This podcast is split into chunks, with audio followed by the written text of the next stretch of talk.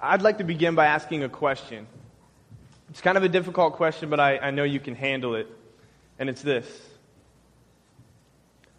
When you sin, when you fall short, when you miss the mark, you step outside of the will of God and you know it. What do you do?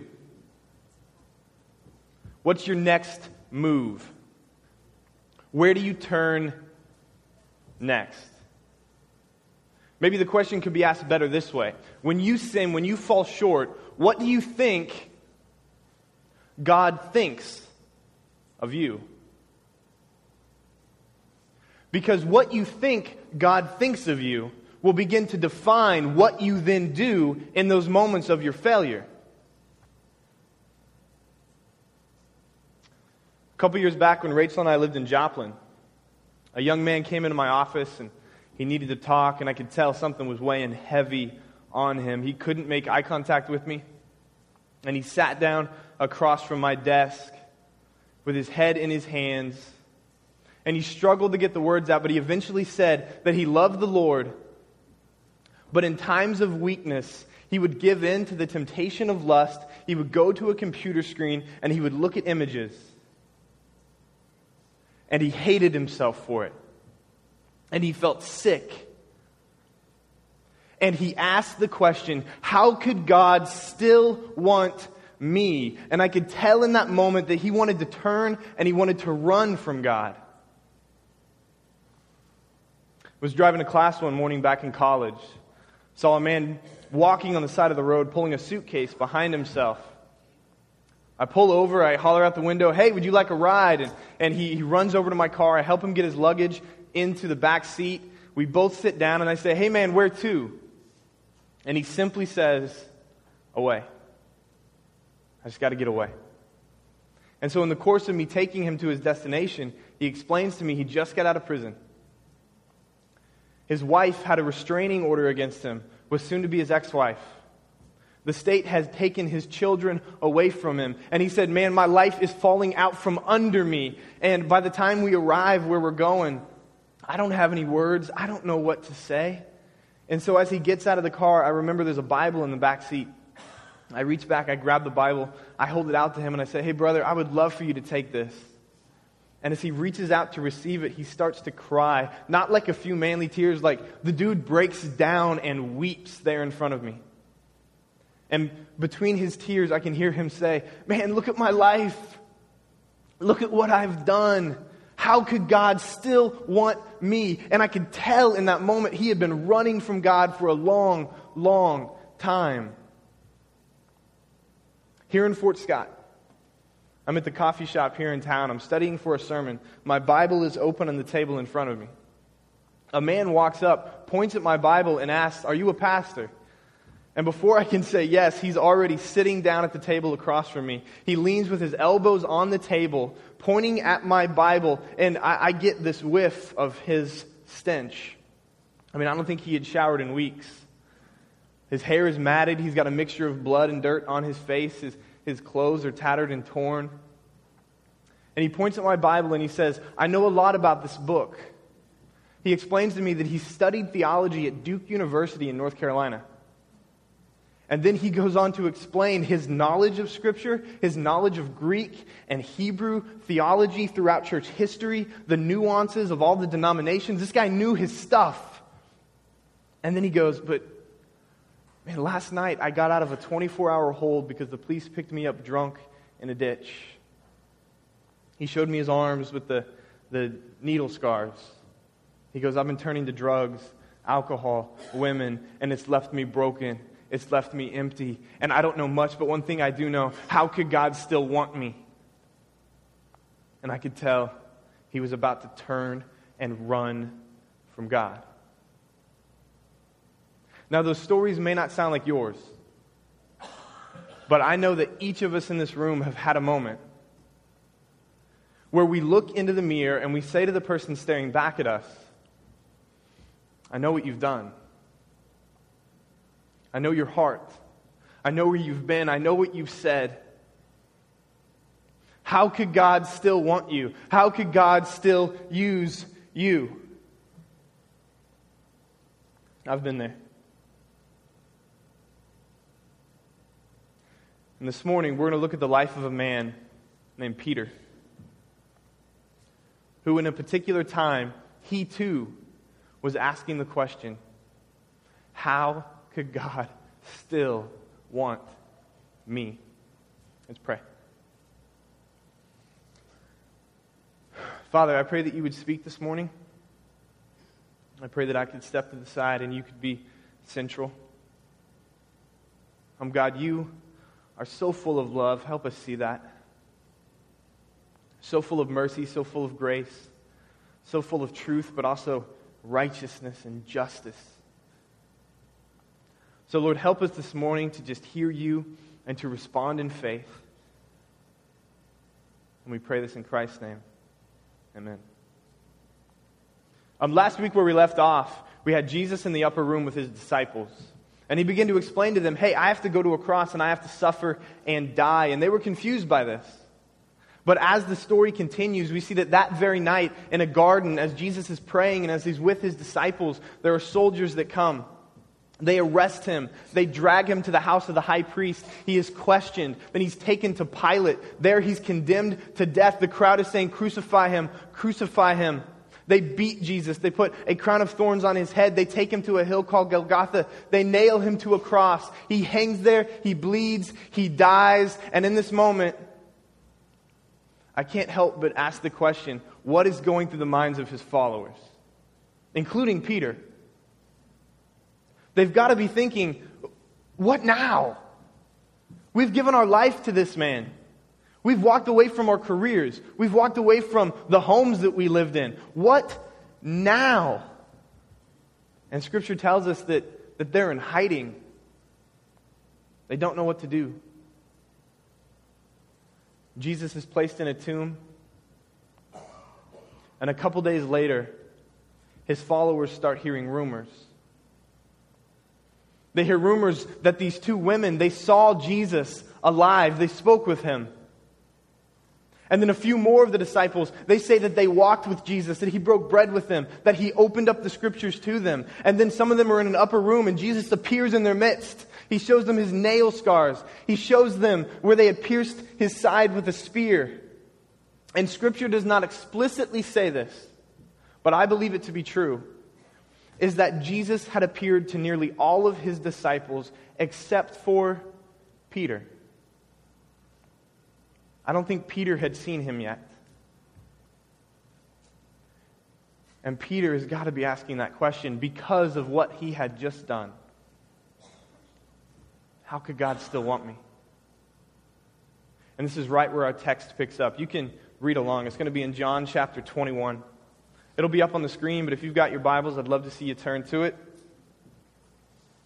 It's a pretty long passage. It starts in verse 1, chapter 21. It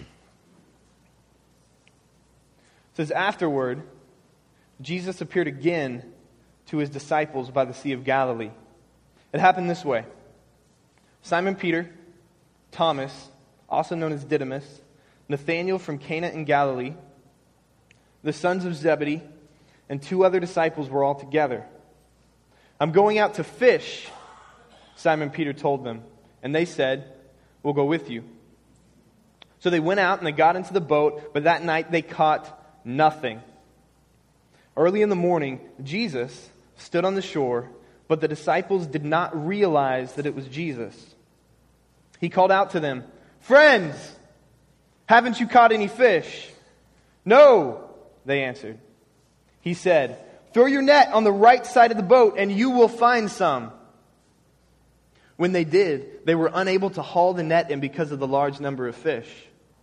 Then the disciple whom Jesus loved said to Peter, It is the Lord. As soon as Simon Peter heard him say, It is the Lord, he wrapped his outer garment around himself, for he had taken it off, and he jumped into the water. The other disciples followed in the boat, towing the net full of fish, for they were not far from the shore, about a hundred yards. When they landed, they saw a fire of burning coals. There were fish on it, and some bread. Jesus said to them, Bring some of the fish you have just caught. So Simon Peter climbed back into the boat and dragged the net ashore. It was full of large fish, 153. But even with so many, the net was not torn. Jesus said to them, Come, have breakfast. None of the disciples dared ask him, Who are you? They knew it was the Lord. Jesus came, took the bread, and gave it to them, and did the same with the fish. This was now the third time Jesus appeared to his disciples after he was raised from the dead.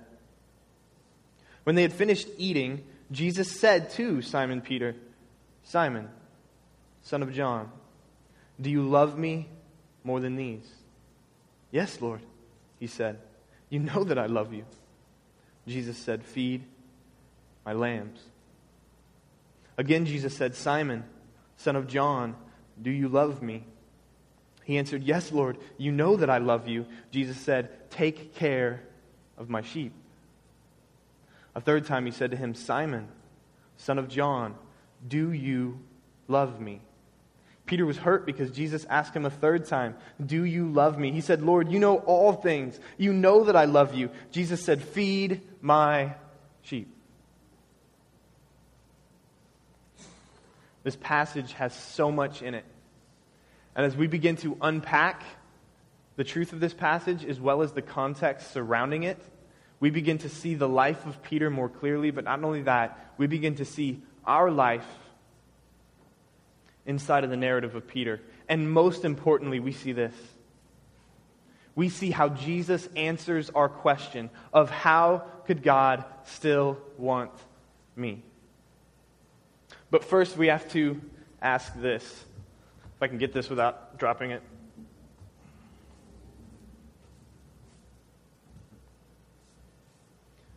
Here's a question What does life with Jesus look like? What's it supposed to look like? What does the day to day life of a follower of Christ actually look like? I think if we went around the room, we would have different answers from all of us. But I will say this that what you answer to that question means a lot because it might be the deciding factor on whether or not you choose to follow Jesus. It might be the deciding factor on whether or not you always see yourself as a failure who is hated by Him. Some people would answer the question this way that when you follow Jesus, your life should and will be a steady and progressive road upward where you do nothing but grow. You no longer struggle. You no longer fail. You no longer mess up. It is just peachy and wonderful from here on out. I see people shaking their head no. Others might say this, because I don't agree with that. The only one who was perfect was Christ. Some might say this that life with Jesus is a steady upward growth with only small, very small, mind you, times of temptation, times of failure, only small, never big. You can't have any big temptations. You can't have any big failures. God doesn't forgive those. That means you're not a Christian if you have big ones. Some people think life with Christ looks more like this. But in reality, and if you've walked with Christ in humility for a while, you'll realize that a life with Christ looks a lot like this. We fail. We fall. We're picked up. Now, I don't say that to leave the impression that Jesus thinks sin is no big deal. He went to a cross and he died because it was so severe. But there is a difference between falling and steadily living in sin failing to acknowledge it. There is a big difference there. But if you follow Christ and have for a while, you will realize that you will fail, you will fall, you will be picked back up. That's what Scripture teaches us, and that's what we see in the life of Peter. And if we look at his life, we see this. All the way back in Luke chapter 5, it's the first time we're introduced to this man named Simon. Who is Peter? His name is changed later.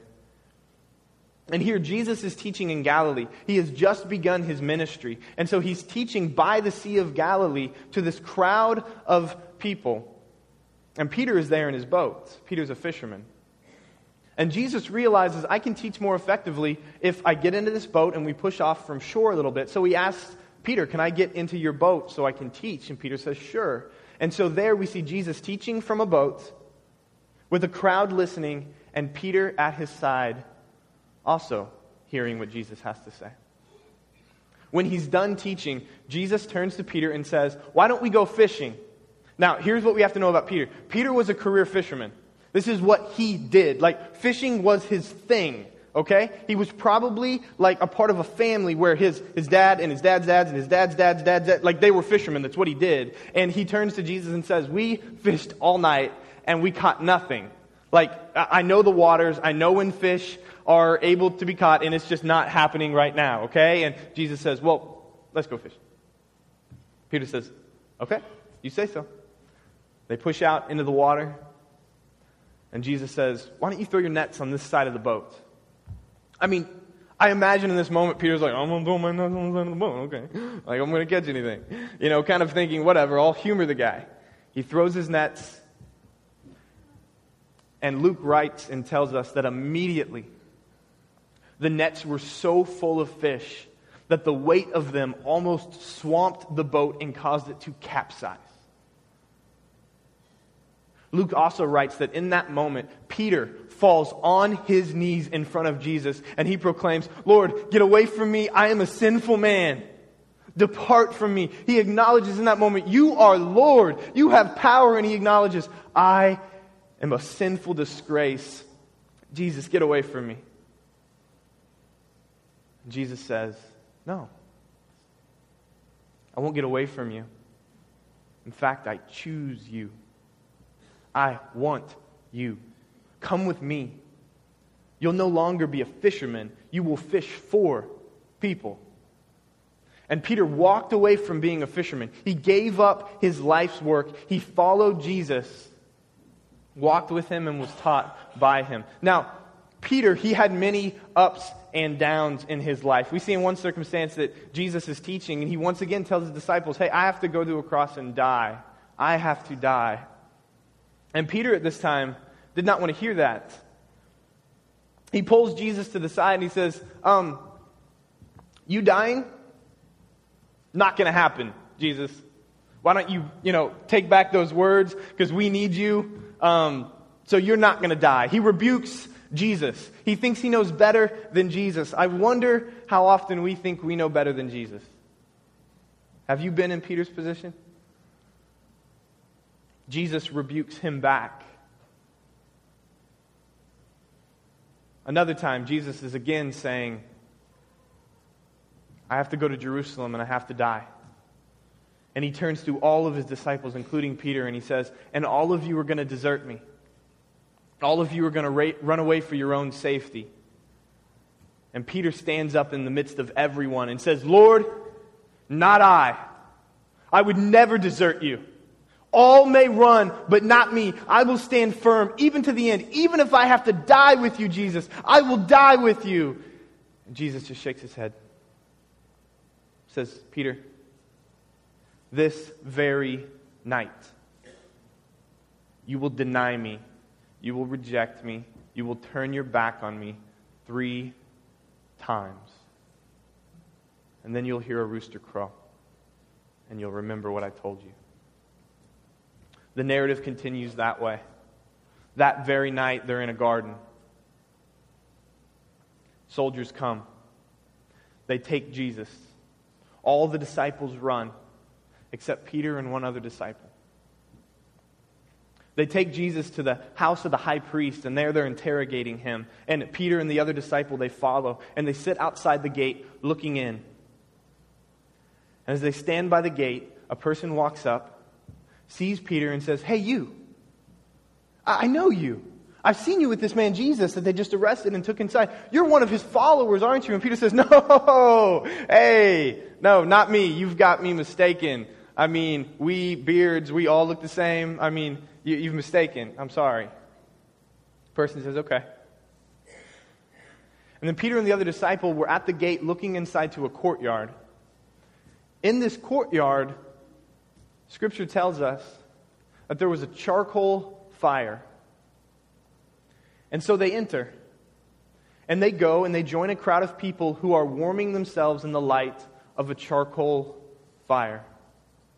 And so there they stand. A second person overhears Peter talking, and he says, Hey, your accent, you're, you're a Galilean, aren't you? I know you. you. You've been with this man, Jesus. I've seen you with him before. And Peter says, No, no, no, no, no. Loud enough for everybody to hear. Hey, I don't know the man. I've never been with him. I'm just one of you. I'm just hanging out by the fire. Could you all leave me alone? Say, okay. Okay. They continue there by the fire, warming themselves. A third time, someone says, someone who was actually in the garden when Jesus was arrested, says, I know you were there. I saw you with him in the garden. I know you're a follower of this man, Jesus. And scripture tells us that Peter starts calling down curses on himself. He starts cussing. He starts blaspheming, saying, I don't know this man, Jesus. I don't know who he is. I don't care about him. Stop it. Commentators say this. Essentially, what Peter is doing in that moment is he is becoming so wicked by what he says, he's hoping that no one will think he would ever be with a religious leader. And then he hears a rooster crow. He remembers the words of Jesus. His face is downcast, he's filled with shame, and he runs. And this is in the moment that Peter asks the question how could God still want me? And it's in moments like this in our life where we ask the exact same question. And it's in the text that we read from John chapter 21 that as we begin, we begin to unpack, it shows Jesus' answer to the question. If you guys would turn back to it, we're going to jump around a little bit.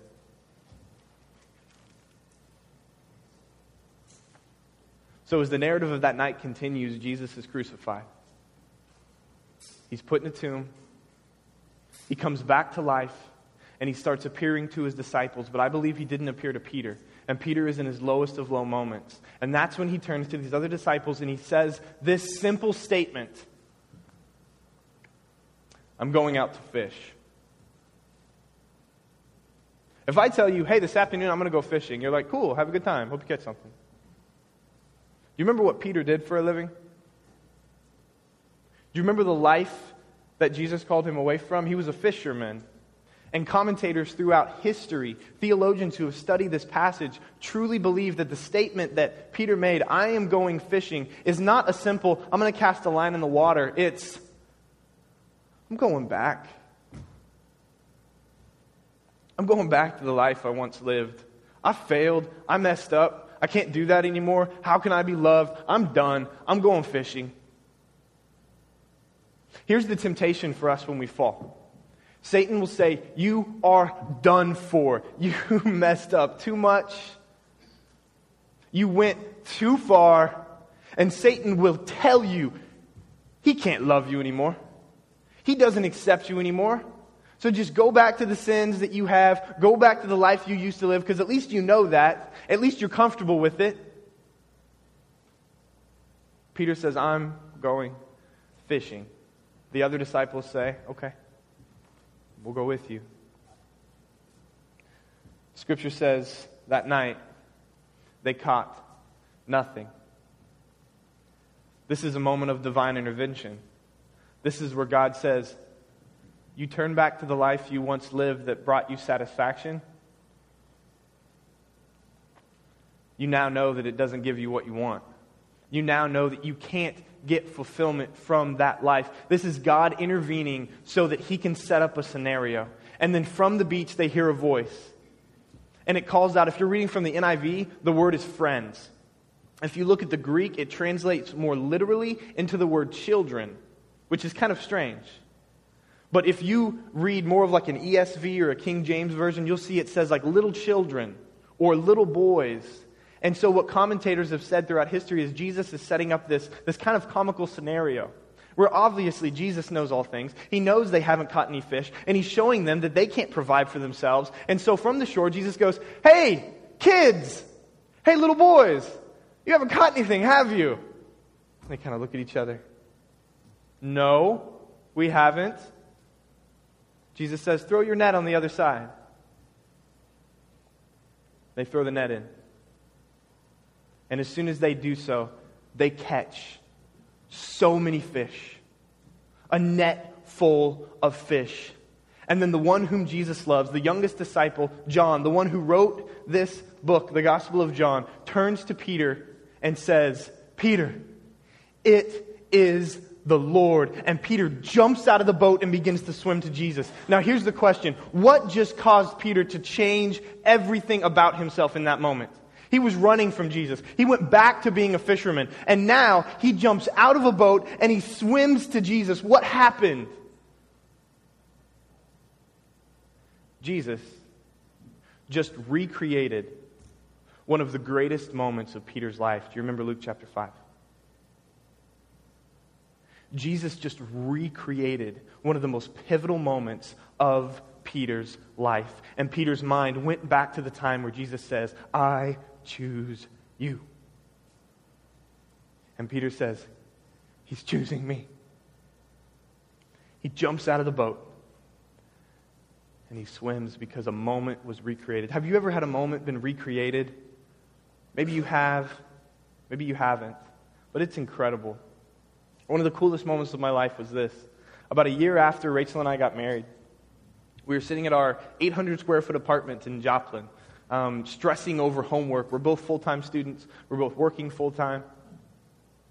Remember, I was writing a paper, she was studying for a final, and we were just busy. You guys know life is busy. We really ha- had been going through the routine of wake up, school, work, homework, sleep, over and over and over again. And we just hadn't spent much time with each other. So we're both sitting there with our laptops open. The only other thing that's happening is I've got Pandora playing. Pandora is an internet radio station that just circulates songs. Like, you don't choose the songs, it chooses it for you. It's pretty miraculous. And a song comes on. And it's from one of my favorite bands, Need to Breathe, and it's a song called Stones Under Rushing Water. And it was written by the lead singer to his wife. And he's writing this song simply saying, we need to reconnect. And there's one line in the song that he sings to his wife where he simply says, Honey, why don't we dance anymore? Why don't we dance anymore? And that, that comes up every chorus. And so around the second or third time that line is sung, I just kind of glance up over my computer screen at my wife and smile at her, and she smiles back. And we just keep doing homework. As the crescendo of that song goes down and it fades out, the very next song that comes on is the song that we both chose together to dance to at our wedding. And without a word expressed, we both just close our computers, we get up, and we dance in the living room for that whole entire song. And it was one of the coolest moments. I'm not trying to be gushy, I'm not a gushy person, but it was one of the coolest moments. And I look back on that all the time. I'll bring it up from time to time to Rachel. I'm like, isn't that cool? And it was just awesome.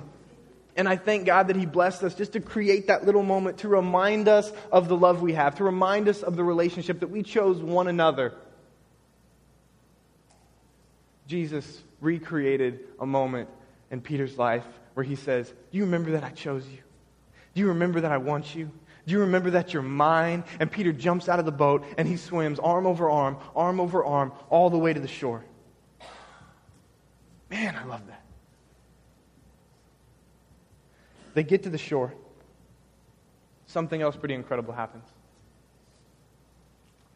One of the first verses, as soon as it says that they got to the shore, it says this When they landed, they saw a fire burning of charcoal. Now, here's a little nuance when it comes to words. The Greek word for charcoal is found only twice in Scripture. The instance where Peter was in the courtyard warming his hands in the light of a charcoal fire where he denied Jesus three times. The only other time in all of Scripture that that word for charcoal is used is when he climbs wet and cold out of the water, walks up onto the shore, and there is Jesus with fish in the light and the warmth of a charcoal fire. If you guys barbecue, I love the barbecue. You know the smell of charcoal from a hundred yards away, don't you? It is distinct. What are you grilling? I can smell it. Is that a coincidence?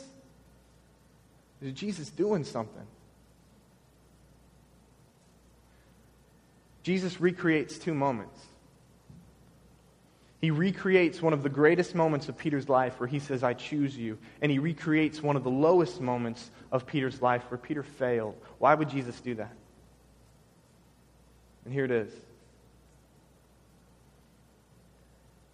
Jesus doesn't ignore sin, he doesn't forget about it as if it's nothing. He doesn't say, I don't worry about it. He says, we're going to deal with it. We're going to talk about it, but we're going to do it my way, not your way. And as we continue to unpack how Jesus interacts with Peter, we begin to see how he answers that question that we so often ask. When they had finished breakfast, Jesus said to Simon Peter, Simon, son of John, do you love me more than these?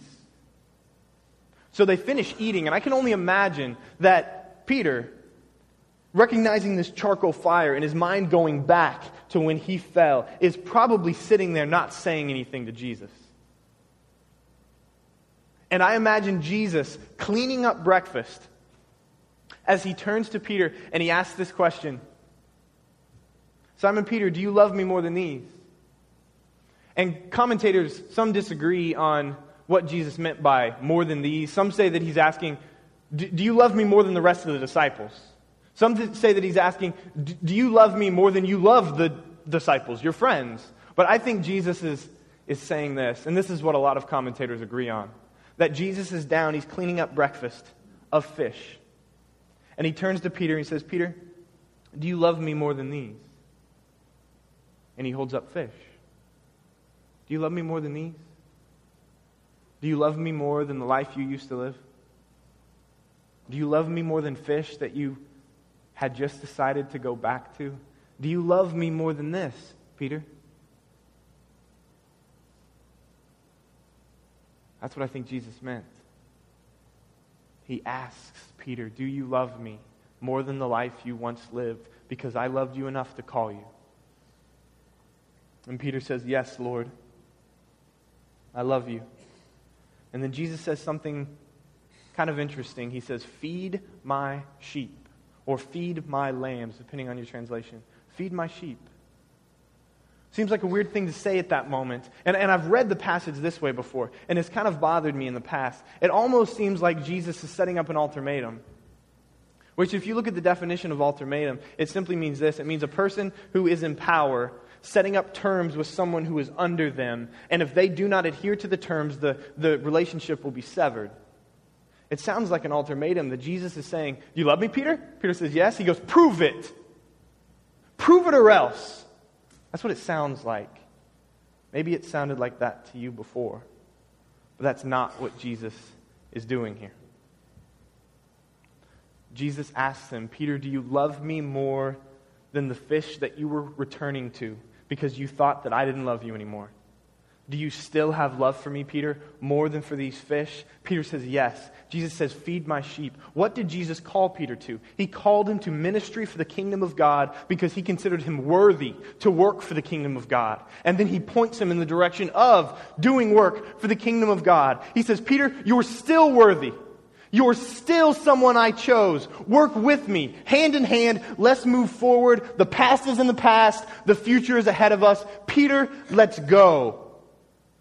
A second time he asks him, Peter, do you love me? Peter says, Yes, Lord, you know that I love you. He says, Feed my sheep. Again, he says, Peter, the past is in the past. Let's move ahead together. A third time he asked Peter, Peter, do you love me? Peter is hurt by this because he asks a third time. He says, Lord, you know all things. You know that I love you. And Jesus says, then feed my sheep. What happens here is this. Three times Peter fell. Three times Jesus says, I still want you.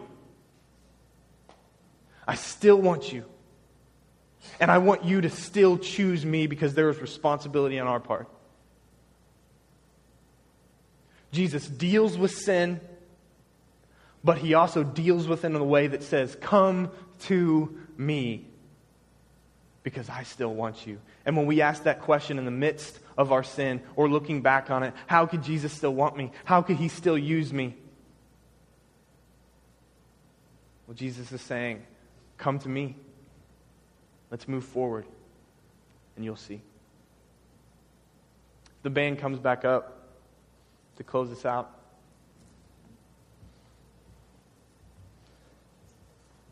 I don't know where everybody is in the room, but I know for some people, they may be on that doorstep looking in. They've never received Christ, and maybe it's because they say, How could he ever want me? well, Jesus is inviting you to come in. He's saying, Let's have breakfast together, let's move forward. Maybe you're that person and you've walked away because of shame that you've had in your life, because you've sinned and you feel like you've gone too far. How could Jesus still love me? How could he still want me? Well, Jesus is saying, Well, come, let's have breakfast, let's move forward.